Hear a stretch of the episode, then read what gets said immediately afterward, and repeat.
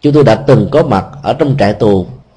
Với sự có mặt của khoảng 1.850 phạm nhân, tội hành sự từ 5 năm đến 20 năm tù. Mỗi khi chúng tôi giảng kinh thuyết pháp cho họ họ vẫn có thể cảm nhận được. Và mỗi khi mời các ca sĩ đến để mời họ ca, để thông qua đó rũ bỏ được nỗi đau, niềm buồn, bất hạnh ở trong cuộc đời, họ có thể hòa mình với các ca sĩ các linh giọng ca tiếng hát một cách dễ dàng chúng tôi cũng đã đến các trung tâm mại dâm, trung tâm người già, neo đơn, tàn tật. Những người đi bụi đề, các trẻ em phạm pháp ở tuổi nhỏ, những người bất hạnh, những người tâm thần, những người khiếm thị, những người khiếm thính, những người cười hủi, những người phong lao. Và hầu như đó, mỗi khi lời ca tiếng hát được cất lên, thì họ có thể hòa mình với tất cả những thứ này được. Ấy thế mà đối với những người bị nghiện đó, thì cỡ như đàm vĩnh hưng siêu sao ca nhạc trẻ nổi tiếng nhất việt nam có mặt ca mà không áp phê chút nào. Tại vì cái ảo giác của các loại suy ca ma túy này rất là cao làm cho con người có cảm giác rằng là mình đang sống ở thế giới tiên bồng lạc cảnh và tất cả các cảm giác hạnh phúc còn lại đó nó không còn là cái mức độ mà họ có thể cảm thấy là hài lòng. Cho nên sự thực tập để giúp cho họ vượt qua là cả một thạch đố rất là lớn.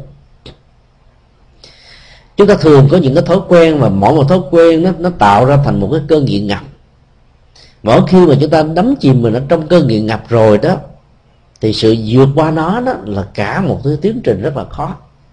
Chứ tôi đã đề nghị tất cả các anh chị em tại các trung tâm cai nghiện này là nghĩ rằng đây là một môi trường rất là cần thiết để mình có thể thay đổi được một thói quen xấu.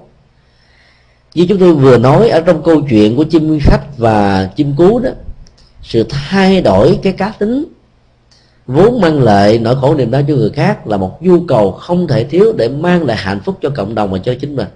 Là bởi vì cái đó là chứng duyên thì chúng ta phải rũ bỏ nó. Cái nào là trở ngại, chúng ta phải nhổ nó lên nhưng có những cái tình huống đó, sự nỗ lực của tự bản thân sẽ không đủ sức để giải quyết được vấn đề. Thì việc thay đổi môi trường để tìm kiếm một sự thuận lợi, hỗ trợ tích cực là rất là cần. Chẳng hạn như là những người bị cai nghiện. Nếu họ tiếp tục ở nhà, thì họ khó có thể vượt qua được. Bởi vì cha, mẹ, người thân quyến thuộc, vì thương con và thương người thân của mình, mặc dầu biết họ bị cai nghiện có thể la rầy quở mắng, nhưng tiền bạc vẫn chu cấp. Đồ đạc vẫn cho, và nếu không cho đó, thì họ sẽ trở thành những người có thể trộm cắp để đáp ứng thỏa mãn các nhu cầu của cơ nghiện này. Do đó, họ khó có thể vượt qua được lắm.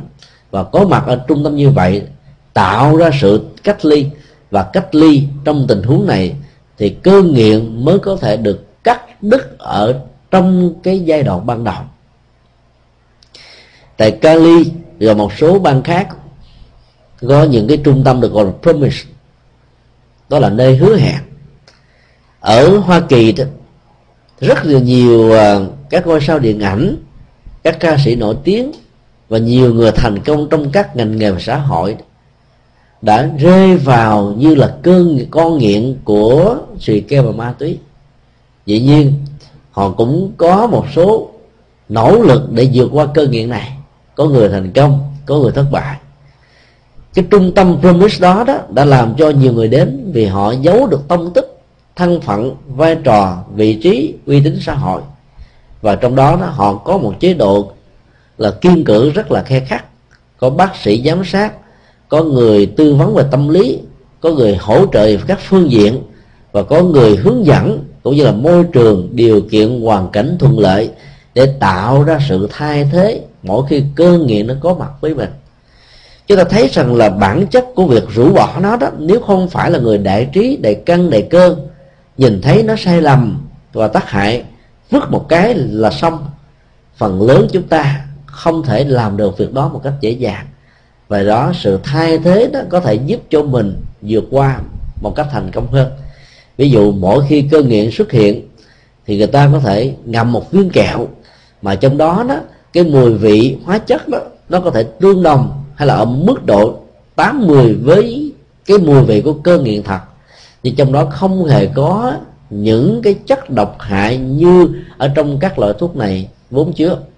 Và do vậy dần già cái đô của cơn nghiện được giảm thiểu xuống đến một lúc nào đó là họ không được quyền sử dụng các cái loại thuốc hỗ trợ cần thiết thì lúc đó, đó sự cắt cơn nghiện mới có thể được thành công trong suốt thời gian mà có mặt ở các trung tâm dầu là ở trong nước hay là nước ngoài tất cả những người nạn nhân của các cơn nghiện ngập đó cần phải ý thức rất rõ là đừng nên nhờ người thân của mình tiếp diện chúng tôi vẫn được nghe biết ở một số trung tâm tại Việt Nam thì những con nghiện đó, sau khi vào trong trung tâm đã trở thành nghiện ngập nhiều hơn.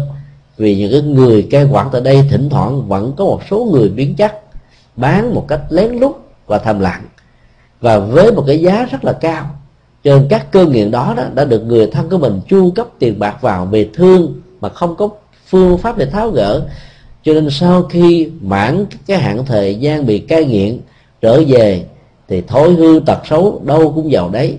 Mà mỗi khi mà chúng ta nỗ lực tắt đứt cái cơ nghiện mà không thành công đó, thì cơ nghiện nó sẽ dâng trào mạnh hơn bao giờ hết cái độ áp phê của nó nó, nó sẽ mất đi. Cái đô của sự áp phê ngày càng gia tăng. Vậy đó bản chất của cưỡng lực luôn luôn có những cái tác dụng phụ ở trên dòng cảm xúc ở trên nhận thức ở trên đời sống của chúng ta. Do đó rũ bỏ nỗi đau đó một mặt đó có thể là một sự thay đổi môi trường để chúng ta giao lưu tiếp xúc với cái không gian mới với cái hoàn cảnh mới với những con người mới. Nơi đó với những cái mới này, tất cả những dữ liệu, những cái cũ, mà chứa nhiều nỗi khổ vì niềm đau, hoặc nó làm cho mình gợi lên trong tâm trí những nỗi khổ đau này, hoặc là hâm nắm lại chúng bằng nhiều cách thức khác nhau, không có điều kiện để tái xuất hiện ở trong đời sống và sinh hoạt của chúng ta. Chúng ta thấy là ở trong kinh A Di Đà có giới thiệu đến cảnh giới Tây phương cực lạc của Đức Phật A Di Đà và phần lớn các hành giả Phật giáo theo truyền thống Bắc Tông ờ, ở Trung Quốc, Nhật Bản, Triều Tiên, Việt Nam đã hướng về pháp môn tịnh độ này. Vì nghĩ rằng đây là pháp môn đơn giản ai tu cũng có thể đạt được những giá trị của nó. Phần lớn các hành giả đều hướng về cái sự an lạc hạnh phúc một cách không giới hạn không có biên cương không có đường kính tức là sự an lạc ở một mức độ lớn nhất và cao nhất của nó ở một thế giới xa xôi cái chúng ta hàng ngàn năm ánh sáng về phía phương tây, nơi đó đức phật a di đà đang ngày và đêm thuyết pháp. Có mặt như thế, ở tại tây phương cực lạc, thì các hành giả sẽ đạt được trạng thái bất thối chuyển, không còn những nỗi khổ niềm đau bị trạng thái lưu sụp ở trên con đường đạo đức và và tâm linh. Và do đó, nỗi đau không có cơ hội để tái hiện hữu ở trong sinh hoạt của mình. Chính vì quan niệm như thế đó, họ đã có được một sự thay thế ở trong tâm cảm ngay còn lúc còn sống ở hiện tại này. Những nỗi đau, những nỗi phiền, những niềm buồn, những bất hạnh, những trở ngại, những khó khăn có thể có trong cuộc đời. Nhờ đó mà được sự an ủi và chấn an. Bởi vì sự thay thế về môi trường mặc dầu được diễn ra sau khi con người qua đời, cũng có thể làm cho người đó cảm thấy là mình trút bỏ được nỗi đau một phần nào. Nhưng chúng ta phải biết rằng, việc thiết lập tịnh độ ở trong trái tim, ở trong đời sống, ở trong gia đình, ở trong sinh hoạt, ở nơi làm việc lại là quan trọng hơn hết. Là bởi vì khi ở hiện tại, thiết lập được tịnh độ đó, thì sau khi chúng ta qua đời đó, chúng ta có muốn tái sanh về phương cực lạc hay không không còn là chuyện quan trọng nữa. Bởi vì chúng ta thấy cái đối tượng của sự thay thế đó, như là một phương tiện. Nhờ mình có một cái niềm hy vọng, nhìn thấy được cái giá trị an lạc hạnh phúc ở cái cảnh giới đó, cho nên chúng ta có được những nỗ lực và tinh tấn cần thiết nhất để vượt qua được nỗi đau ở hiện tại. Khi nỗi đau ở hiện tại đã được rũ bỏ rồi đó, thì việc sanh về tây phương chỉ là một cái quyền đó nếu muốn, chúng ta có thể về. Nếu không muốn thì cũng không sao. Các vị bồ tát đại thừa, chẳng hạn như là ngài a nan, một nhân vật bồ tát lịch sử, đã phát nguyện ở trong cái lời tụng thời kinh thủ lăng nghiêm buổi sáng ở tại các chùa bắc tông rằng, ngũ trượt ác thế thời tiên nhập là tôi xin nguyện sanh về cõi đời ngũ trượt ác thế này, nơi mà tâm lý của chúng sanh rất là can cường, môi trường hoàn cảnh rất là không thuận lợi. Tất cả con người trong xã hội đó, phần lớn là ác nhiều, lành ít, lòng ích kỷ nhiều, lòng vị tha ít. Tất cả những thời tiết khí hậu nó không thuận lợi điều kiện sinh hoạt rất là khó khăn. Ấy thế mà, tôn giả a nan đã phát tâm dấn thân vào vì ngài thấy rất rõ là với tư cách là một vị thánh tăng, một vị cao tăng, ngài có thể làm được rất nhiều lệ lạc cho cộng đồng và cho tha nhân. Còn trở về tây phương hay trở về bất kỳ một cảnh giới an lạc của chư phật nào khác đó, có thể yên phận bản thân mình, nhưng còn người thân, còn quyến thuộc, còn cộng đồng, còn chúng sinh. Do đó tùy theo nguyện vọng mà chúng ta có thể phát nguyện tái sanh về tây phương hay là tiếp tục ở cõi đời này để giúp cho những người cần giúp. Dĩ nhiên là về tây phương thì vẫn ăn chắc mặt bền, sau đó trở lại đây vẫn không muộn, nhưng tâm lượng của các vị bồ tát không bận tâm như thế. Và ngay cả bồ tát địa tạng, một vị bồ tát được gọi là đại nguyện, tức là nguyện lớn giang lấy bàn tay của mình đến tất cả mọi loài chúng sinh và nhất là chúng sinh bị khò tội và khổ ở trong các ngục tù. Làm bạn với họ để có cơ hội chia sẻ các pháp thoại cho họ nghe hàng ngày, hàng giờ, để hướng dẫn tâm linh, để giúp cho họ chuyển hóa được các thói hư tật xấu, vượt qua được những bế tắc và giúp cho họ làm mới được vận mệnh, làm mới là cuộc đời. Chính vì vậy mà chúng ta thấy là việc thiết lập tịnh độ ở hiện tại là nhu cầu không thể thiếu nếu không có những con người mang hành nguyện như là bồ tát địa tạng đó thì tù ngục vẫn tiếp tục là tù ngục. Chúng ta thấy rất rõ hố cao hồ sâu các phương tiện song sắt các cái phương tiện trừng phạt và không phải là cái phương tiện duy nhất và có hiệu quả để chuyển hóa nhân tâm giúp cho người đó không có cơ hội tái phạm ở trong tương lai. Do đó, đó các trại tù chúng tôi đề nghị là nên thỉnh mời các nhà tâm linh Phật giáo vào để thuyết giảng. Vì chỉ khi nào chúng ta mạnh dạn làm như thế đó, thì những người này sẽ học được những điều hay, lẽ phải, học được trách nhiệm đạo đức, học được nhân quả nghiệp báo, học được đề sao học và thấy rất rõ là mình chính là người sẽ tiếp nhận những hậu quả xấu do do mình tạo ra trong những giờ phút mà lòng tham, lòng sân, lòng si đã khống chế và ngự trị và do đó sự chuyển hóa tâm thức ở trong cái hoàn cảnh môi trường thích hợp đó, giúp cho con người có thể rũ bỏ được nỗi lo nỗi đau một cách rất là dễ dàng. Chính vì nhận thức được như thế chúng tôi tin tưởng rằng các phật tử mặc dầu gia duyên ràng buộc bận việu rất là nhiều việc thậm chí phải cài rất là nhiều ca để có thể nuôi cha mẹ già nuôi người thân hỗ trợ cho những người thân tại Việt Nam và nuôi sống cho bản thân mình ở đất nước Hoa Kỳ này. Mà vẫn có thể dành cái ngày cuối tuần trở về tu học tâm linh ở trong một ngôi chùa nào đó. Vì các vị đã nhìn thấy rất rõ, sự thay đổi về môi trường nó sẽ làm cho tâm của mình được thoải mái, nhẹ nhàng và thảnh thơi. Chúng ta thấy rằng là có những quan niệm cho rằng là tu là tu ở tâm thiết lập tịnh độ, cũng là thiết lập tịnh độ an tâm.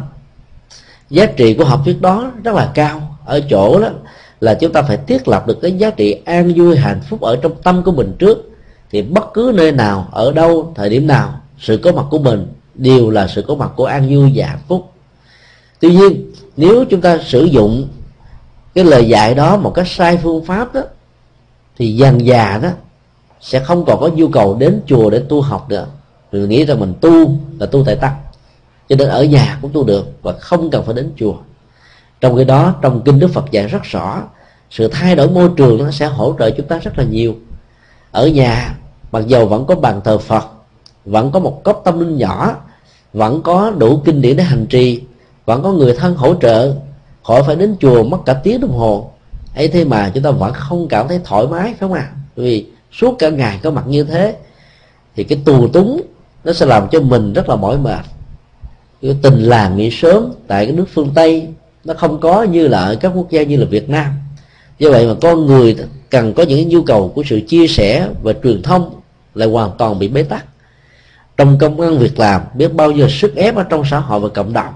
Nếu không khéo đó, chúng ta mang về nhà, thì trong giờ cơm, lẽ ra là những giờ giấc để sinh hoạt gia đình. Trong lúc mà tâm sự chia sẻ với người thân và người thương tại ra chúng ta phải mang những không khí vui tươi, nhẹ nhàng, thư thái, thảnh thơi. Thì rất nhiều người trong chúng ta đã mang sự căng thẳng ở công sở, căng thẳng ở việc làm, căng thẳng ở những gì mà chúng ta bị ức chế về trong nhà, về trong người thân. Và do đó, bản chất hạnh phúc của đời sống gia đình bị mất hết. Chính vì vậy mà mỗi một tuần đó dầu bận rộn cỡ nào, chúng ta cũng nên trở về các ngôi chùa thuận lợi nhất của mình để thực tập tâm linh. Và chỉ như thế đó, thì sự thay đổi không gian sẽ giúp cho mình cảm thấy thoáng mắt hơn. Bởi vì ở trong một ngôi chùa, cái cộng hưởng tâm linh nó là cao hơn là ở trong một ngôi nhà. Cái gì cũng vậy, nó tạo thành thói quen. Có bạn trong ngôi nhà chúng ta có nhiều cái kỷ niệm, có nhiều hạnh phúc và thỉnh thoảng cũng có rất nhiều nỗi đau. Đối diện với các cái hình ảnh và những cái nơi mà xuất hiện vừa hạnh phúc và khó đau như vậy đó, dòng cảm xúc của con người sẽ bị hỗn hợp khi thế này khi thế cái khác. Và khi trở về chùa đó thì cái cộng hưởng tâm linh và sự tu học tập thể đó ở mức độ tốt. Nó có thể giúp cho mình vơi đi những nỗi khổ và niềm đau. Và do đó thay đổi môi trường vẫn là một nhu cầu rất là cần thiết. Cũng giống như là những người cai nghiện cần phải giam mình ở trong một cái không gian uh, của sự cách ly hoàn toàn. Nơi đó các phương tiện các công cụ các điều kiện để hỗ trợ cho con nghiện cơn nghiện không bao giờ được diễn ra. Vì như thế đó thì họ mới có thể rũ bỏ được những nỗi đau trong quá khứ của mình. Nói một cách khác, theo Phật giáo, sự rũ bỏ nỗi đau đó, nó phải phát xuất từ một nhận thức sáng suốt, liên hệ đến tiến trình nhân quả ở trong đời sống. Chứ nó không đơn thuần chỉ là một lời quyện ước hay là một sự cầu nguyện mà phần lớn con người đến với tôn giáo rơi vào tình huống này. Các tôn giáo đã hứa hẹn rất là nhiều chỉ cần, gọi là, trao mình cho thượng đế giao khoán niềm tin cho thượng đế, thì mọi nỗi khổ niềm đau sẽ được tháo gỡ và rũ bỏ. Hạnh phúc sẽ được tràn trề. Sống ở hiện tại được ấm no, phát triển một cách bền vững. Sau khi qua đời, sẽ được hưởng nhân đức chúa ở trên thiên đường. Tất cả những lời hứa hẹn như thế đó có thể rất là nhiều, nhưng sự đạt được trên thực tế là chẳng có cái gì. Hạnh phúc hay không cũng do chính con người tạo khổ đau hay không cũng chính do con người làm. Và do đó muốn có hạnh phúc và từ bỏ khổ đau thì phải thực tập con đường chân chính và làm rất nhiều việc làm. Và do vậy đó, người phật tử sẽ không bao giờ tin những cái lời đồn đãi, hứa hẹn quá nhiều. Vì cái khuynh hướng tâm lý của con người đó là thích làm ít mà có kết quả nhiều. Do đó đó, những người sơn đông mãi giỏi tâm linh, họ có thể quảng cáo rất giỏi rằng là thực tập pháp môn này chỉ trong vòng vài ba ngày là chứng đắc thực tập pháp môn kia là có thể được truyền tâm ấn. Thực tập cái pháp môn nọ là có thể đạt được giác ngộ trở thành phật quả tức kỳ. Nói như thế về phương diện lý thuyết thì không có gì là sai.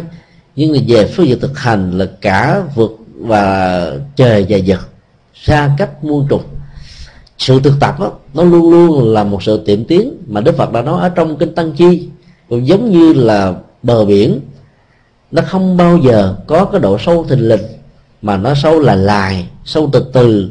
Ở trong bờ thì cạn, ra chút xíu thì hơi sâu, ra nửa thì hơi sâu nữa, ra đến bên ngoài biển khơi thì mới thật là sâu sâu tột cùng. Và sự thực tập nó cũng phải diễn qua một cái trình tự như vậy. Và bởi vì như chúng tôi đã nói ngay lúc đầu, những người mới bắt đầu phát tâm xuất gia là cái giai đoạn khó nhất, bởi vì các thói quen cũ bắt đầu trỗi dậy, tìm cái quyền và giành cái quyền để khống chế trong khi đó, các hạt giống tâm linh mới và những cái nỗ lực rũ bỏ cái tôi đó là mới bắt đầu. Cái nguồn năng lực này nó còn mỏng manh và nhẹ dữ lắm.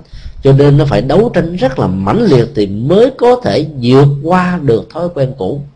Và do đó, theo một cách thức nào khác, chúng ta có thể khẳng định theo nhà Phật, tất cả các hành động, tất cả những lời nói, những việc làm, sau khi làm qua rồi đó, nó không mất đi, mà nó tồn tại lại với dạng thức của nghiệp báo và nhân quả và các nghiệp báo và nhân quả này nó theo đuổi con người chúng ta từ kiếp này sang kiếp khác mà không bao giờ hết. Thì khi nào chúng ta chuyển hóa được tận gốc rễ của nó, thì cái cơ chế hoạt động của nó mới được kết thúc. Do vậy mà trong lúc thực tập đó, chúng ta phải vượt qua rất nhiều các cái nghịch cảnh, rồi tất cả những cái cái thói quen, thói hư, tật xấu của mình. Cho nên những cái lời đồn đại và quảng cáo quá nhiều đó sẽ thường là những cái không có giá trị trong trị liệu y học cũng như thế. Ở Việt Nam chúng ta thấy các bác sĩ thường có khuynh hướng cho bệnh nhân uống rất là nhiều thuốc khác nhau và để giúp cho họ có cái ảo giác rằng bác sĩ đây là bác sĩ giỏi, chỉ uống thuốc một toa sáng đến chiều là hết sự đau nhất nhưng lại không biết rằng những sự giảm đau như vậy đã dẫn đến nhiều cái chứng bệnh nặng nề hơn ở trong tương lai. Trong khi đó, các bác sĩ ở phương tây rất là cẩn trọng khám xét rất là kỹ lưỡng, cho đến nào bệnh nặng lắm mới chích cho bệnh nhân một mũi. Bình thường vẫn uống để thăm dò, để tìm đến cái chứng bệnh tận gốc rễ của nó thì mới có hy vọng là nhỏ lên gốc rễ của cơn bệnh này. Do đó là những cái chứng bệnh về phiền não, về khổ đau của con người cũng như vậy. Chúng ta phải nhìn thấy rõ là trong bản thân mình cái gốc rễ đó nằm ở chỗ đâu? Ở mình hay là ở người? Ở môi trường hay là ở hoàn cảnh? Ở chủ quan hay là ở khách quan? Ở hiểu sai hay là ở lòng sân, ở lòng tham hay ở lòng si. Rồi chúng ta nỗ lực bằng những cái phương pháp mà đức phật đã dạy trong kinh để tháo gỡ lên thì mới có kết quả và nó không có những cái tác dụng phụ.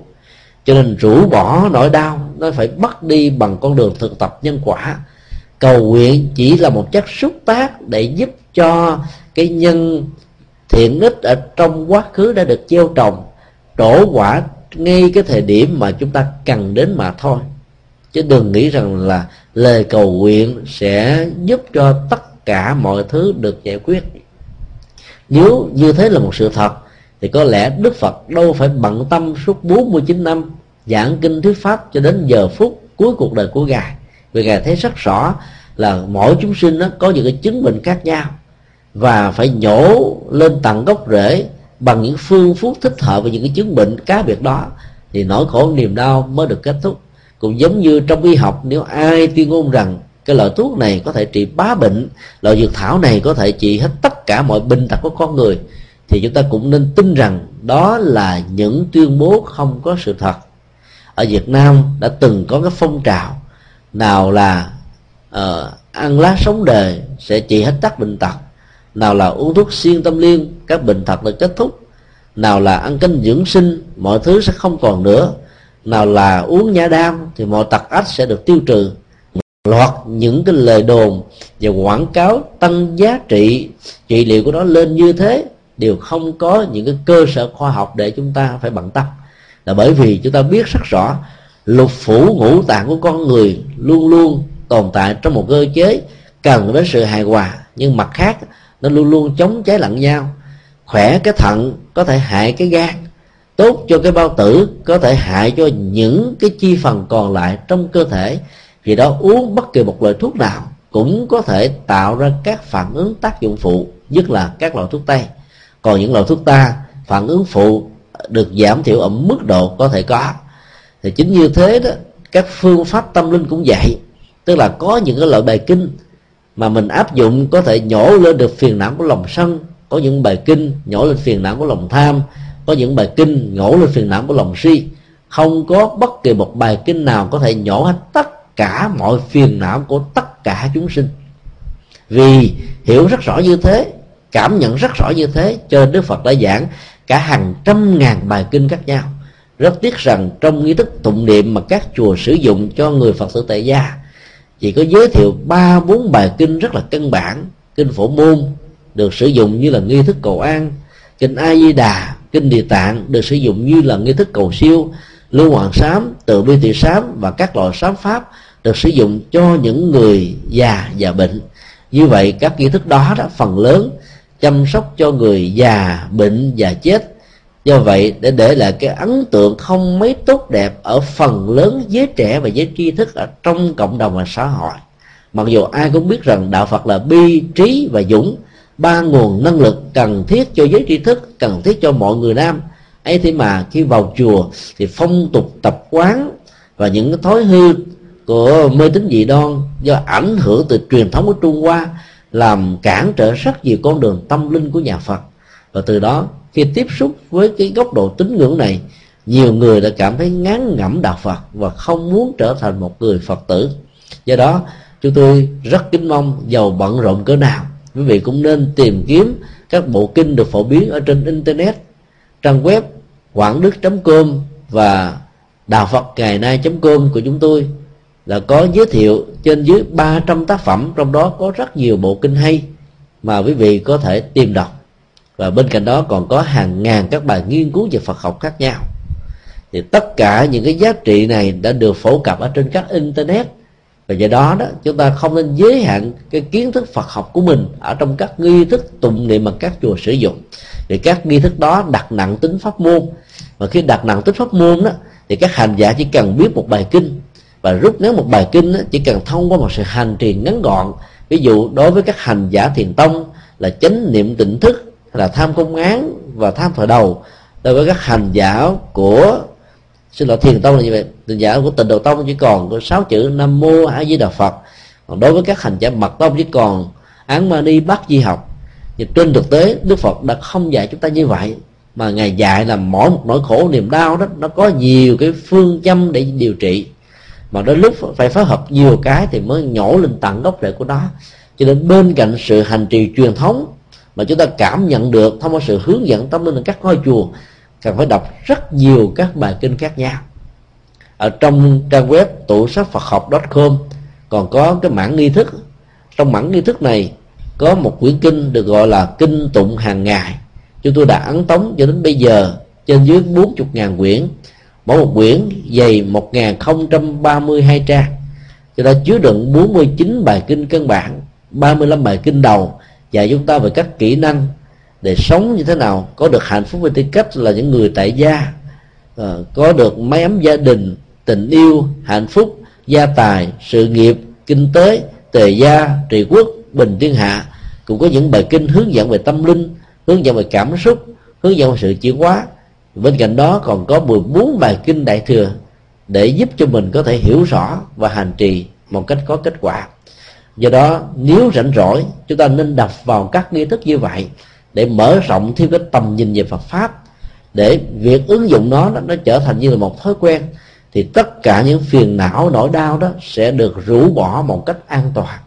Còn chỉ sử dụng một cách thức, và mình khuyến thắng người khác sử dụng một cách thức duy nhất để rút bỏ nỗi đau từ lúc thành công đến lúc thất bại. Rất nhiều người hành trì theo hành độ tông mỗi khi con em của mình có một khó khăn nào đó, như là bế tắc, như là khổ đau, như là bị choáng váng, hay là như là bị khủng hoảng, thì cha mẹ chỉ thường khuyên con em của mình là hãy niệm phật đi, phật sẽ gia hộ, mọi thứ đều được vượt qua. Rồi chúng đã làm theo lời khuyên. Kết quả chỉ là một phần rất nhỏ, phần lớn, đâu cũng vào đấy. Phiền não vẫn tiếp tục là phiền não, nỗi đau vẫn tồn tại là nỗi đau. Và do đó, nếu chúng ta không hướng dẫn về nhân quả và phân tích cái việc mình niệm tụng đó chỉ là một cái phương tiện để thiết lập trạng thái thanh tịnh của tâm để tâm của mình trong giờ lúc của Phật niệm tụng được thư lắng, được thư giãn, được nhẹ nhàng, được thảnh thơi. Còn chuyển hóa được nỗi đau đó, ngoài những cái đó còn phải thực tập làm rất nhiều phước báo. Mỗi một phước báo nó chuyển hóa một cái loại tội nghiệp. Mỗi một tội nghiệp đó người được rơi rụng rồi thì phiền não sẽ không còn nữa, nỗi đau sẽ được kết thúc. Cho nên ngoài các nghi thức hành trì, và các pháp môn thực tập chúng ta phải gieo trồng rất nhiều các công đức khác nhau. Và đây chính là trọng tâm của đạo Phật Đại thừa. Và nếu chúng ta để ý chúng ta sẽ thấy rất rõ Đức Phật đã dạy ở trong kinh à, lục độ ba la mật. Thì bố thí vẫn là yếu tố đi đầu tức là sự làm phúc báo. Và các bài kinh khác cũng dạy chúng ta có những cái giá trị dấn thân một cách tương tự. Ví dụ kinh thập thiện dạy chúng ta làm phước tu đức, chuyển hóa tâm tính, thông qua việc huấn luyện ba cơ năng của hành động là thân, khẩu và ý. Thì hầu như là ngoài sự thực tập, thì tất cả các pháp môn đều dạy chúng ta gieo trồng dạng hạnh, công đức và phước báo. Thì có như thế đó, thì trong các biến cố của cuộc đời, chính các công đức này trở thành phật, trở thành bồ tát, trở thành a la hán trở thành mẹ hiền, trở thành cha lành, giúp chúng ta vượt qua được nỗi khổ niềm đau rũ bỏ nỗi khổ niềm đau bằng sự tu tập chuyển hóa là một nhu cầu không thể thiếu cho đến là một sự thực tập các phép lành kế đến là một môi trường tốt kế đến là những người bạn lành kế đến là những người đồng hành. Và chỉ có như vậy đó thì sự thực tập rũ bỏ nó nó mới có được kết quả tích cực nhất của nó. À, chúng tôi kết thúc cái phần trình bày tại đây. Và bây giờ kính mời tất cả quý vị hãy chia sẻ bằng cách là đặt những câu hỏi liên hệ đến sự hành trì trên mạng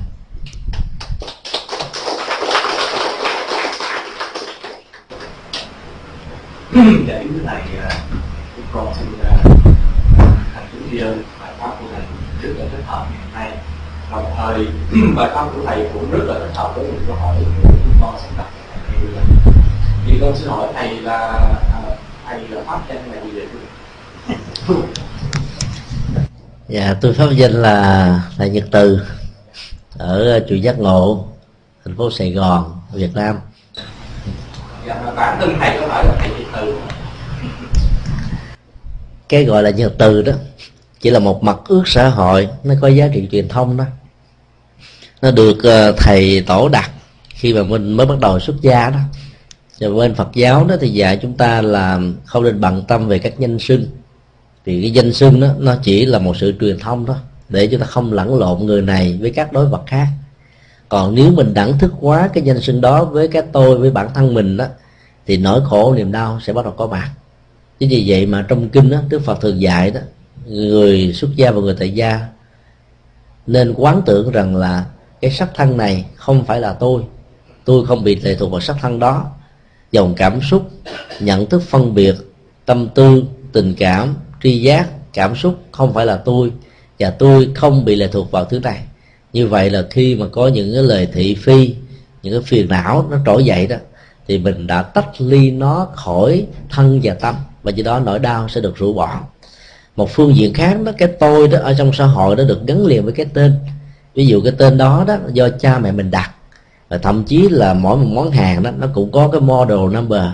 Và mỗi model number đó đó chính là cái tên, cái danh xưng, để người ta có thể tìm kiếm có thể thương thuyết, có thể bán, có thể tặng, có thể chia sẻ. Và xe thì có số, nhà thì cũng có số. Mọi thứ đều có. Tất cả những cái đó đều tạm được gọi là cái tên cho từng chủng loại khác nhau để chúng ta mặc định mà sống ở trong cuộc đời. Nếu chúng ta đẳng thức hóa hay là đánh đồng những cái danh xưng mặc định vốn chỉ có chức năng truyền thông là chính bản thân của mình và của các chủng loại đó là chúng ta bị sai lầm.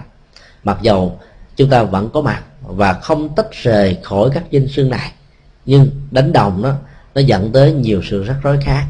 Do đó thực tập vô ngã làm thế nào để vượt qua được các sự đánh đồng này. Nhưng mà vẫn không trốn tránh trách nhiệm khỏi luật pháp và phương diện đạo đức về cái danh xưng cũng như là cái ngã ở trong chủ nghĩa của hành động và việc làm của chúng ta trong cuộc sống. Cho nên thực tập vô ngã không có nghĩa là rũ bỏ trách nhiệm đạo đức về hành vi mình cứ làm. Thôi, hay là rũ bỏ trách nhiệm đạo đức về cái danh tánh mà mình đã có mặt ở trong cuộc đời. Lưu tiền đây chúng tôi xin chia sẻ ở tại Hoa Kỳ vào năm 2006 chúng tôi có đọc được mẫu tin về một tội phạm học đã làm rung động cả thế giới luật pháp Hoa Kỳ và trên toàn thế giới. Một phạm nhân tên là John Smith đã um, vi phạm một cái tội giết người đồng loạt. Tòa án đã phân xử, gọi là tù chung thân. Ờ, từ từ tuyên án tử hình. Sau đó người ta đã cố tình chứng minh ông là cái người có những cái chứng bệnh về tâm lý nào đó cho nên trở thành gọi là tù chung thân. Thì trong suốt thời gian á, tại vị ở trong tù đó thì ông đã được luật sư hướng dẫn là cáo bệnh với những cái bằng chứng cụ thể cho nên ông đã được tại ngoại để điều trị. Thời gian tại ngoại ông đã bay sang ờ, thái lan nơi mà giải phẫu giới tính đang được thịnh hành với cái số tiền từ 10 cho đến 20 ngàn đô Hoa Kỳ. Mấy tháng có mặt tại đây, ông đã giải phẫu giới tính trở về lại người Mỹ đó, thì từ một người nam với hình thù vóc dáng lực lưỡng như là một tên sát nhân đã trở thành một cô phụ nữ yếu điệu thuộc nữ. Tên của ông Mr đã trở thành Miss. Và khi ra tòa án đó ông đã kháng kiện. Ông nói rằng là cái ông John Smith là người giết người là người gây tội lỗi, là người đã tạo ra biết bao nhiêu nỗi đau cho biết bao nhiêu gia đình. Còn tôi là bà John Smith. Bà này chưa hề giết người. Bà này chưa hề làm những việc xấu. Và bà John Smith đó là cần phải được miễn hết tất cả những tội hình sự mà ông John Smith đã tạo ra. Cái điều này đó chưa hề được ghi ở trong luật pháp của Hoa Kỳ. Cho nên cái tên như thế đã làm cho họ đã bị rắc rối vì nếu mình ứng dụng cái vô ngã trong tình huống này, không có nghĩa là mình phủ định cái tính cách trách nhiệm hành vi đạo đức, nó thể hiện trên hành động của mình, mà nó vẫn còn tồn tại với một cái cái giá trị, không chỉ ở đời này mà ở trong đời sau. Sau đó thì chúng tôi đã không có thời gian để follow up cái câu chuyện và không biết là tòa án Hoa Kỳ đã phán xét như thế nào. Nhưng trước đó đó thì chúng tôi chỉ đọc được cái tin rằng là luật pháp của Hoa Kỳ và nhiều quốc gia trên thế giới cần phải được cập nhật bằng cách là xác định cái tính cách thống nhất và không có hề thay đổi về việc chuyển đổi giới tính và thay đổi tên tuổi thông qua việc chuyển đổi giới tính này. Và trách nhiệm đạo đức đó vẫn phải được thực hiện một cách nghiêm túc khi người đó giữ nguyên giới tính và tên tuổi của mình. Chính vì vậy mà cái nhìn của nhà Phật khi mà thực tập vô ngã không có nghĩa là đánh mất trách nhiệm mà là, là giảm đi tất cả những cái ức chế về khổ đau khi được có mặt với chúng ta với cách là thông qua cái tên của mình khi mà bị người phê bình chỉ trích à, chọt gậy bóng xe phá đám à, tác động tiêu cực hay là không có hỗ trợ cho mình thì mình vẫn không bị nỗi khổ niềm đau vì thế mà có mặt. Và do đó mình vượt qua nó một cách dễ dàng. Nhưng bên cạnh đó các hành vi do mình tạo ra mình vẫn phải là cái người kế thừa nó một cách đúng nhân quả. Như đó đó là một quy luật rất là đúng dạ dạ tôi cảm ơn thầy vậy thì thầy ờ, là thầy đã xác định là nếu như bây giờ trên tuổi thích nhật từ đang nổi lên ở khắp nơi, thì có những bậc cha mẹ thích đặt tên con mình là thích nhật từ. Thì như vậy thì ờ, không sản hưởng gì tới thầy cũng không làm giảm uy tín của thầy, cũng không làm cái gì cho thầy. Việc đặt tên đó như là một thói quen đối với người Việt Nam đó, và đang thuộc về sở thích của cha và mẹ ở trong Phật giáo đó, việc đặt tên nó gắn liền với cái hạnh và quyền.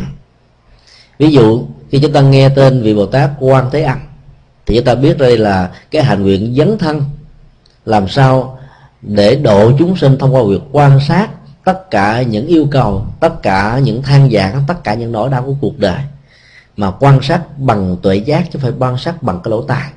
Và đó là cả một tiến trình thực tập.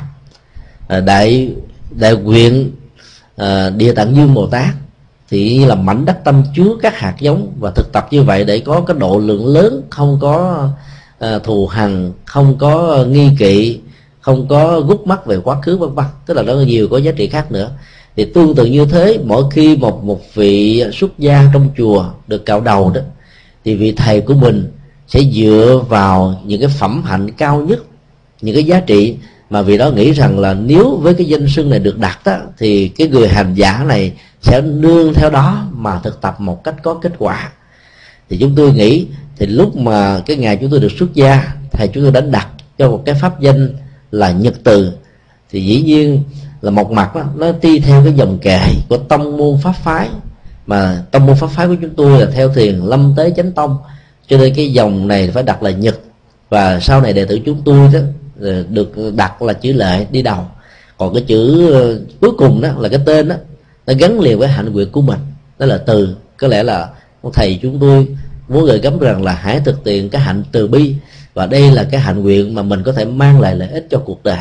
Giả sử trong tương lai mà có ai đó thấy rằng là cái chữ nhật từ đó, nó đẹp và muốn cho con của mình cũng có được những đức tính như thế họ vẫn được quyền và họ nên được khuyến khích để đặt hàng loạt các cái tên như vậy. Ví dụ là quỷ nhật từ trần nhật từ hay là bùi nhật từ hay là võ thì nhật từ hay là cái gì đó nhật từ cũng được không sao cả. Vấn đề ở chỗ đó là khi chúng ta đặt danh tánh một người con chúng ta muốn mong mỏi cho đứa con của mình đạt được cái gì ở trong danh tánh này. Chính vì vậy mà cái phong tục đặt tên đó, ở ấn độ rất là quan trọng. Trong khi đó tại dân gian việt nam lại bị xem rất là thường ví dụ như là có nhiều cha mẹ đặt tên cho con của mình, cu tèo, cu tí cái này, cái kia. Rồi khi lớn lên bạn bè, hỏi thăm đến mình không dám nói tên thiệt của mình ra vì đọc ra là thiên hạ cười. Còn ở hoa kỳ này, thì mình đang sống ở tại một cái nền văn hóa mới, cái phát âm, cái ngôn ngữ đó, nó có nhiều từ đồng âm dị tự với việt nam. Ví dụ như là bây giờ, chữ dũng ở trong tiếng việt rất là hay, quỷ dân dũng, trần dân dũng bởi bây giờ mà nếu mình đặt con của mình mà quỷ nhân dũng ở đây thì người ta đọc là đanh hay trở thành cái gì đó nó tiếu lâm lắm. Và do đó chúng ta cần phải cân đo tính điếm làm sao nó đẹp ở trong tiếng việt mà nó là hay ở trong tiếng anh để cho không có một cái ức chế nào. Tương tự như thế giả sử một vị xuất gia nào ở trong thời hiện tại có tên tuổi trùng với một vị cao tăng một vị thánh tăng một vị uh, uh, bồ tát một vị gì đó cũng không sao cả. Nó không phải là một sự xúc phạm mà là một cái nỗi niềm mong mỏi cho cái người đệ tử của mình, đạt được cái gương hạnh như là cái vị cao tăng kia, như là vị bồ tát kia. Ở trong lịch sử của phật giáo đã có nhiều vị cao tăng có cùng một pháp danh. Ví dụ ít nhất là ngài ngài thế thân đó, đã có đến hai, ba vị thế tăng ở trong lịch sử. Bây giờ có nhiều cái pháp danh, ví dụ như thích nhật quang, đã ít nhất ở việt nam có đến mười mấy vị thích nhật quang hòa thượng thích nhật quang ở thiền viện ờ, thường chiếu. Hòa thượng thích nhật quang trụ trì chùa ấn quang. Hòa thượng thích nhật quang là một hành giả ở chùa, ở một ngôi chùa hẻo lánh ở đồng tháp. Rồi thượng tọa thích nhật quang ở santa ana, nhiều vị thích nhật quang ở miền trung, ở miền bắc. Và có nhiều bây giờ, có những chú tiểu sinh ra là thích nhật quang. Là vì vị bổn sư này đó, nhiều lúc cũng không biết hết rằng là các vị cao tăng, các vị hòa thượng có cái tên như vậy. Bởi vì đâu có đi đâu bây giờ thấy cái chữ nhật quang là ánh sáng của mặt trời. Mà ánh sáng của mặt trời được hiểu với biểu tượng về triết lý là tuệ giác, là thông minh, là sáng suốt, là quan đảng. Và nhờ tuệ giác đó, con người có thể vượt qua nỗi khổ niềm đau cho nên đặt thích nhật quang. Nhưng mà nếu như người khác mà cắt cớ tới nó trời ơi thì đặt thích nhật quang, đồng tên với ông hòa thượng của tôi. Bây giờ kêu tên là con nhật quang ơi, con nhật quang ơi, đồng tên hòa thượng của tôi, chứ là là xúc phạm hòa thượng của tôi. Nói vậy cũng tội người ta nhiều khi ta thích hòa thượng thích nhật quang với gương hạnh dấn thân như vậy cho nên đặt tên đệ tử của mình để mong đệ tử của mình cũng đạt được như thế. Đó là một sự ngưỡng vọng đó là một sự tôn kính. Do đó là nếu trong tương lai có ai đặt tên con của mình cháu của mình người thân của mình là quỷ nhật từ trần nhật từ cái gì đó nhật từ cũng không sao hết trơn á. Do đó chúng ta nên xem cái đó là những cái rất là bình thường. À, cái thứ hai đó à, trong các cái ờ, phần mà kết tập kinh điển đó, thì tôn giả a nan đóng vai trò quan trọng là vì ngài có cơ hội nghe và trùng tuyên là hết tất cả những gì mà ngài ờ, đã nghe từ đức phật. Mặc dầu ngài làm thị giả ở 25 năm cuối cuộc đời của đức phật thôi thì uh, suốt 44 năm suốt 24 năm trước đó thì ngài đã có nghe. Nhưng mà ngài đã yêu cầu đức phật buộc phải trùng tiên thì ngài mới nhận làm thị giả. Và giờ đó mà ngài đã trở thành là bác học đa văn hiểu hết tất cả và đã ghi chép ờ, không phải là ghi chép mà ngài đã trùng tuyên lại rất là nhiều để cho cái ba biên tập lúc đó làm việc. Còn cái công việc làm của chúng tôi thì khác với ngài. Chúng tôi không có trùng tuyên, thì chúng tôi đâu có nghe phật nói đâu mà trùng tuyên. Chúng tôi chỉ làm cái công việc là chọn lọc những bài kinh mà chúng tôi cho rằng nó cần thiết cho tha nhân, và nhất là những người tại gia đó rồi là mình à, biên tập trở thành là một cái bộ để mình xuất bản thôi. Ở trong đây gồm có 49 bài kinh. Thì trong số 49 bài kinh đó chúng tôi dịch chỉ có một hai bài. Còn là mấy chục bài còn lại là do các hòa thượng các vị cao tăng. Ở phần sau của tác phẩm đã có ghi rõ cái xuất xứ ai là cái người phiên dịch kinh này và xuất bản ở đâu năm nào. Có ghi rõ và rất là cụ thể. Cho nên cái công việc biên tập là một cái công việc mà chúng tôi chỉ là chọn lọc thôi. Thì mỗi một cái dân phong đó, của một dịch giả nó có một cái phong cách khác nhau cùng một tác phẩm mà có nhiều bản dịch. Và do đó đó chúng ta cũng không nên vội vàng nhận định rằng là các bản dịch đó nó thành công không thành công ngoài trừ là mình biết được cái từ Bali và Sanskrit. Từ chữ này từ cuối thì chúng tôi xin đọc cái nguyên văn mà theo uh, cái câu hỏi đặt ra những người con trai hiền hay những người con gái hiền nào muốn phát tâm vô thượng chánh đẳng chánh giác thì phải nương tựa vào điều phục tâm của họ như thế này. Tôn giả tu bồ đề nói bạch thế tôn chúng con rất mong muốn nghe thầy chỉ dạy.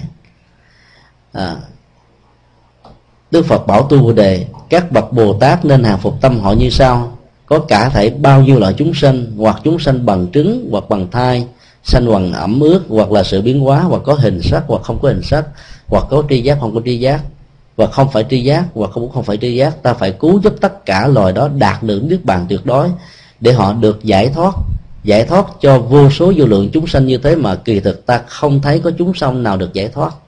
Vì sao?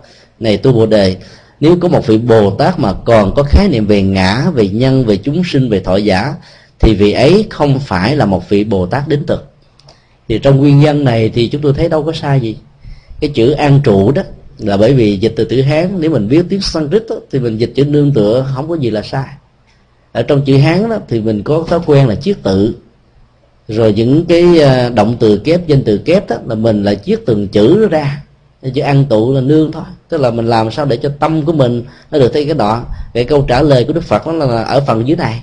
Ở trên kia mới vừa nói giữa chừng thì ngài tu bồ đề đã chèn vào chính giữa rồi sau đó đức phật mới nói là bởi vì độ cho nhiều người an trụ được tâm mà còn thấy có mình độ tức là cái chủ cái công thần nó có mặt đó thì người đó chưa phải là người dấn thân ở trên tinh thần vô ngã. Cho nên là bản dịch hoàn toàn không có sai.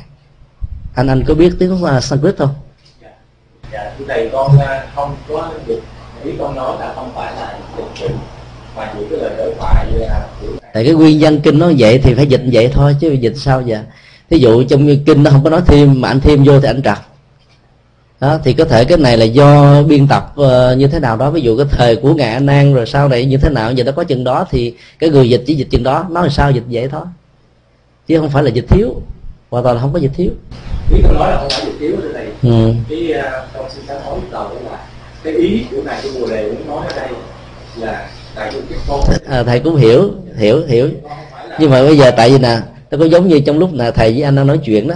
Anh đang nói cái thầy chèn vào anh thấy ngưng nè anh có nhận không? Hoặc là thầy đang nói anh chèn vào thì thầy cũng phải ngưng.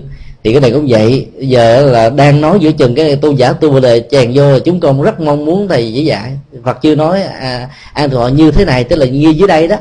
Chỉ như thị đó tại vì chỉ có thể là như dưới đây thì nó chuẩn hơn là như thế này. Thế này có nghĩa là đã nêu ra rồi mình mới nói là cái đại từ thế này là là cái mà được nêu ra ở trên. Còn thằng này là cái chuẩn bị nêu ra ở dưới. Thì lúc đó là chữ như thị nó có hai nghĩa như trên hoặc là như dưới này đó thì cái chữ này thay chỉ là như thế này thì mình dịch là như dưới đây. Thì cái lẽ nó sẽ dễ hiểu hơn. Và chưa nói xong thì tu đời chèn vào do đó đức phật phải lặp lại nguyên cái đoạn bên dưới. Cho nên nó cũng hơi ừ. thầy cái câu hỏi đó là thầy vừa thầy nói là hỏi rồi à, rồi thầy mới, mới nói xem là chúng con. Xin được nghe đức phật nói. Thì đức phật chưa hai bên chưa có đúng rồi thì thường nó vẫn có những tình trạng như vậy đó. Cho nên nó nó không có bị thiếu sót gì ở trong cái bản kinh này hết á mà cái an trụ tâm đó, ở mấy cái đoạn sau mới đề cập đến. Ví dụ như đức phật dạy là là là ưng vô sở trụ di sanh kỳ tâm đó. Đó là cái nghệ thuật an trụ. Đó, mà chữ an trụ đây là chữ nương tựa không có gì là chặt hết trơn an trụ là chữ hán. Tức là mình giữ vững cái gì đó mà không hề lay động gọi là an trụ. Hoặc là mình ngồi mà ngồi yên mà không có lứt lư qua lại với thầy ta gọi là an tọa. Tức là ngồi yên ngồi vững. Mà ngồi yên ngồi vững như thế thì cái cái cái năng lượng của định nó bắt đầu nó có mặt còn cái chữ uh, nương tựa thế thì uh, mặc dù nó không sát với chữ an trụ nhưng mà nó vẫn chứa chứa chứa tải được cái cái nghĩa của đó tức là mình nương tựa vào cái tâm như vậy. Hay là an trụ thì cũng như thế thôi không có sao. Có những từ mà đồng nghĩa đó.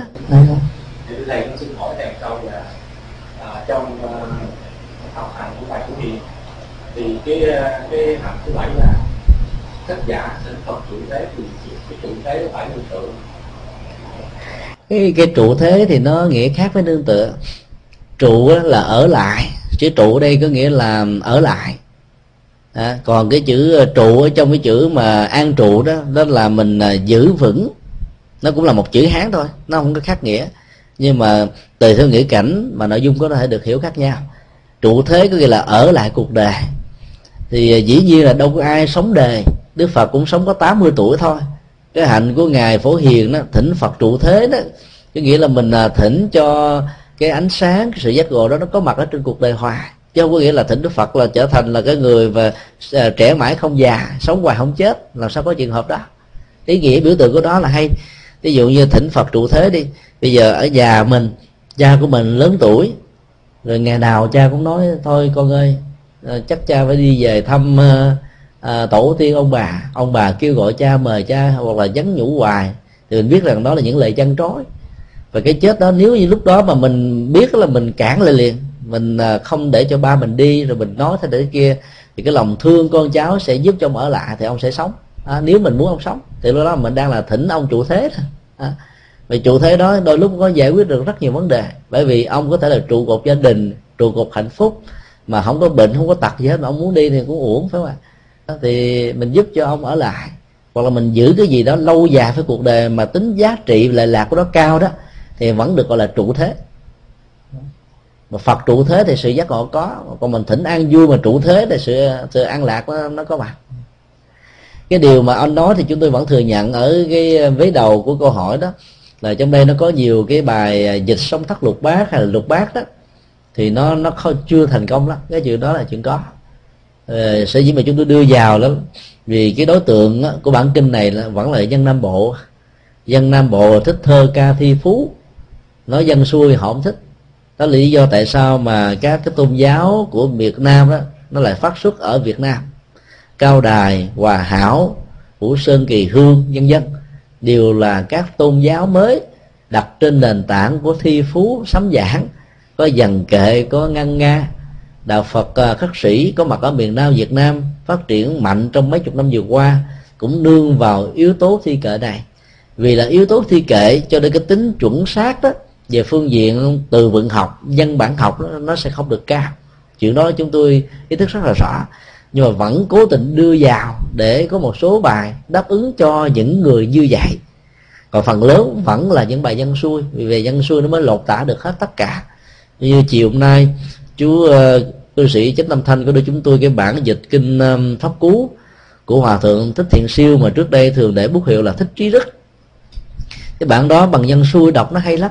Còn ở trong cái bài uh, dịch bằng uh, uh, thơ kệ của hòa thượng minh châu hay là của bác cư sĩ phạm kim khánh hay là nhiều vị khác đó thì vì bám theo cái thể thơ thì nó phải bị kẹt vào các cái phận do việc kẹt vào các cái phận cho nên có nhiều cái cái nghĩa nó không được rõ. À, hơn không bằng như là chúng ta để cho văn xuôi. Văn xuôi chúng ta sẽ lột tả hết được ý nghĩa của nó. Cho nên là vì là một cái tác phẩm mà đối tượng của nó nó nhiều dạng khác nhau. Cho nên có những cái bài mà giàu nó không thành công về vấn đề thơ mà mà vẫn được chọn. Vì cho đến lúc này vẫn chưa có bản dịch nào hay hơn. Hoặc là mình phải dịch lại bản mới. Còn chưa có bản dịch hay hơn thì mình tạm sử dụng những cái bản dịch vốn có đó thì nó, nó vẫn có thể tạm thời nó đáp ứng cái nhu cầu. Hơn nữa cái bộ này thì đã làm được từ năm ờ, 1994 năm nay cũng đã mười mấy năm rồi. Lúc đó chúng tôi mới có hai mươi mấy tuổi thôi. À, thì dĩ nhiên cái cái kinh nghiệm tâm linh cái thời điểm đó và bây giờ nó phải khác nhau. Hiện tại chúng tôi đang uh, biên tập cái bộ thánh điển tại gia và bộ thánh điển xuất gia. Và trong uh, hai bộ này đó thì cái mục đích ghi rất là rõ ràng là đối với những người xuất gia đó thì chúng tôi chỉ chọn những bài kinh mà đức phật nói riêng cho họ. Ở cái mức độ chiều cao, tâm linh, chiều sâu, tâm linh. Nó khác với là cái nghi thức hay là cái bộ thánh điển cho người tại gia. Thì thánh điển người tại gia thì tôi nhấn mạnh đến những bài kinh đức phật dạy về tình yêu, hôn nhân, hạnh phúc gia đình.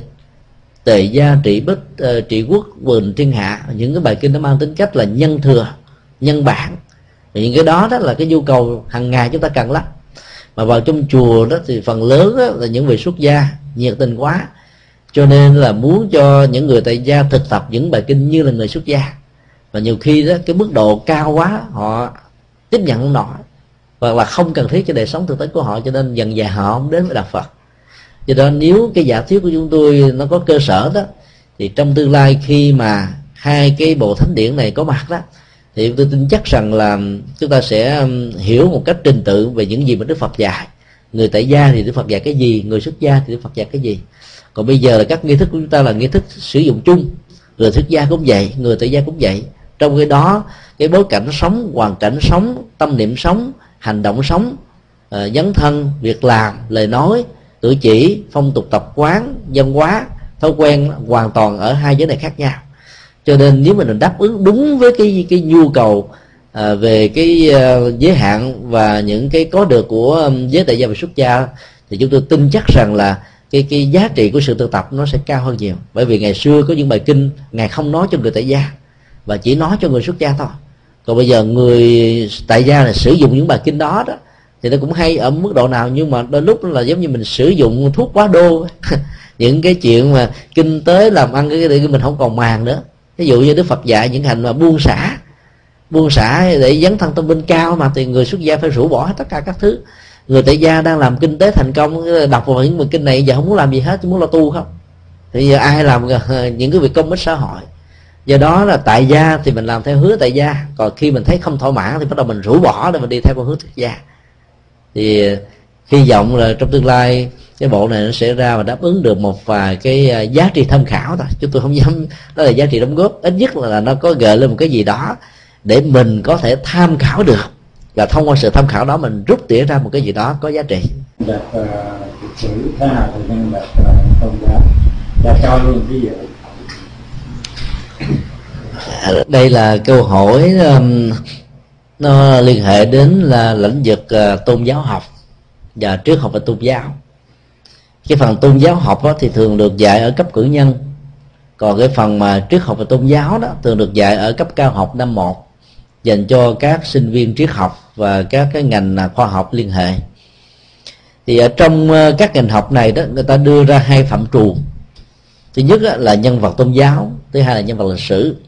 Cái khái niệm nhân vật ở đây nó ứng vào từng tôn giáo mà có danh sinh khác nhau. Ví dụ đối với phật giáo chúng ta có thể nói bồ tát lịch sử bồ tát uh, à, tôn giáo. Gọi là đức phật thì chúng ta nói là đức phật lịch sử và đức phật tôn giáo.